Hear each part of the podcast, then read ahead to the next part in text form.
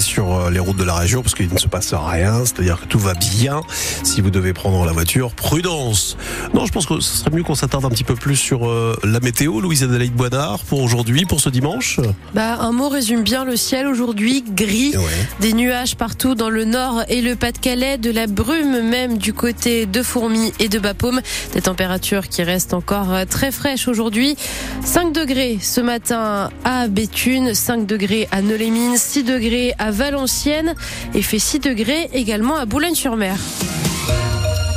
Déjà 13 jours que euh, Franck Furdani a arrêté de manger. Il est en grève de la faim devant l'hôpital Victor Provost de Roubaix, là où ses parents ont été tués pendant qu'ils se rendaient à un rendez-vous chez le cardiologue. Ils ont été violemment renversés par une voiture le 11 octobre 2018 à 10h25. Avec son mouvement de grève dans sa coccinelle rouge, il espère attirer l'attention des passants et faire avancer l'enquête qui piétine depuis 5 ans. Depuis le mois de juin, je viens deux à trois fois par semaine pour lancer justement donc un appel à témoins. Comme euh, je faisais un peu partie du décor, les gens ne me voyaient plus trop, j'ai décidé de marquer le coup et de faire une grève de la faim. Mes enfants sont contre parce que bah, ils sont peur pour moi, mais ils me soutiennent, ils comprennent que je fais ça pour, euh, pour mes parents. Quand ça vous arrive comme ça, perdre ses deux parents d'un coup et savoir que l'assassin est en liberté. Moi, je, bah, je suis là dans ma voiture, euh, la nuit fait très froid, euh, et lui il est peinard chez lui.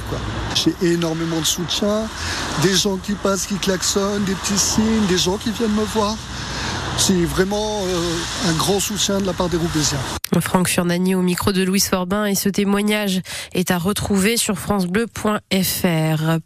Plancher pour les produits agricoles, agriculture élevée au rang d'intérêt général majeur ou encore création d'un fonds d'urgence pour les exploitations les plus fragiles. Emmanuel Macron a annoncé plusieurs mesures lors de sa visite hier au salon de l'agriculture. Le président de la République s'est fait copieusement huer pendant ses 13 heures sur place et était sous très haute protection de CRS à cause de tous les heurts qui ont eu lieu avec des agriculteurs. Huit personnes ont été blessées hier, six interpellées. Le d'agriculture doit ouvrir ses portes dans une demi-heure.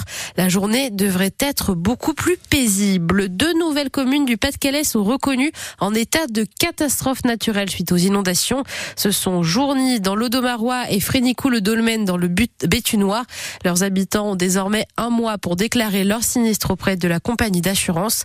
Au total, 304 communes sont reconnues en état de catastrophe naturelle. Plaquage passe en arrière et essai s'enchaîne sur la grande place de Lille. Après la Coupe du Monde en septembre dernier, le rugby s'invite de nouveau au centre-ville de Lille avec le retour du village rugby et ses animations. Il a été installé à l'occasion du match du 15 de France contre les Italiens au stade Pierre-Mauroy cet après-midi à 16h. Un match du tournoi des Six Nations qui se jouera devant 50 000 supporters. Une nouvelle occasion de populariser un peu plus l'Ovalie dans la région, Romaric Caillet. Des poteaux de but gonflables, un terrain synthétique au sol, c'est au tour de Momo, belge de 20 ans, de s'essayer à une course de rapidité. Ensuite on slalom. Et on y va, on fait la passe. À l'arrivée, Momo est plutôt fier de lui. On a tout donné vraiment. Je m'inscris la saison prochaine. Ça m'a convaincu. Il n'est pas le seul à avoir été séduit. Ruben de Secludin, 10 ans. Dans quelques années, je vais en faire. J'aime bien le fait de se plaquer, j'aime bien. Et Ruben a peut-être de l'avenir. Trois ballons marqués pour lui. C'est plus compliqué pour Edwina et Hugo, deux étudiants lillois. Ouais, c'était rigolo. Après, mon niveau n'est pas là. La balle surtout, je pense. Bah, il y a une technique à, pour lancer le ballon, euh, il faut avoir le coup de main quoi.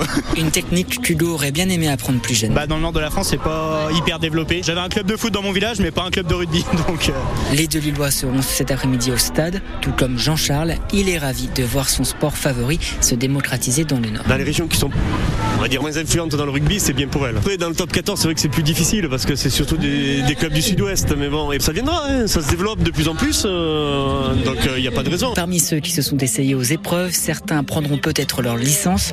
En un an, 2000 adhérents de plus se sont inscrits à la Ligue de rugby des Hauts-de-France.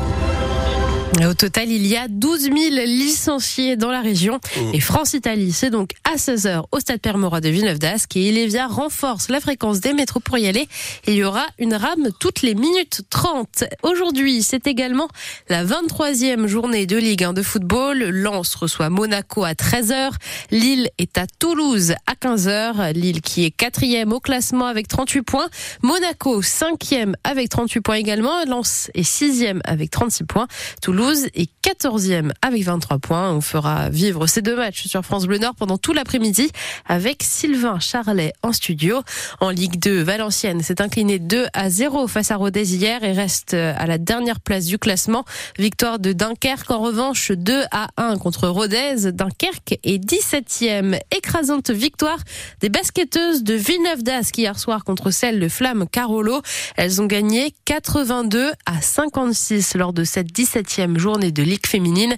Défaite en revanche de celle de Saint-Amand qui se sont inclinées 66 à 92 contre celle de Roche-Vendée. Et leurs consoeurs handballeuses ont, elles, gagné hier.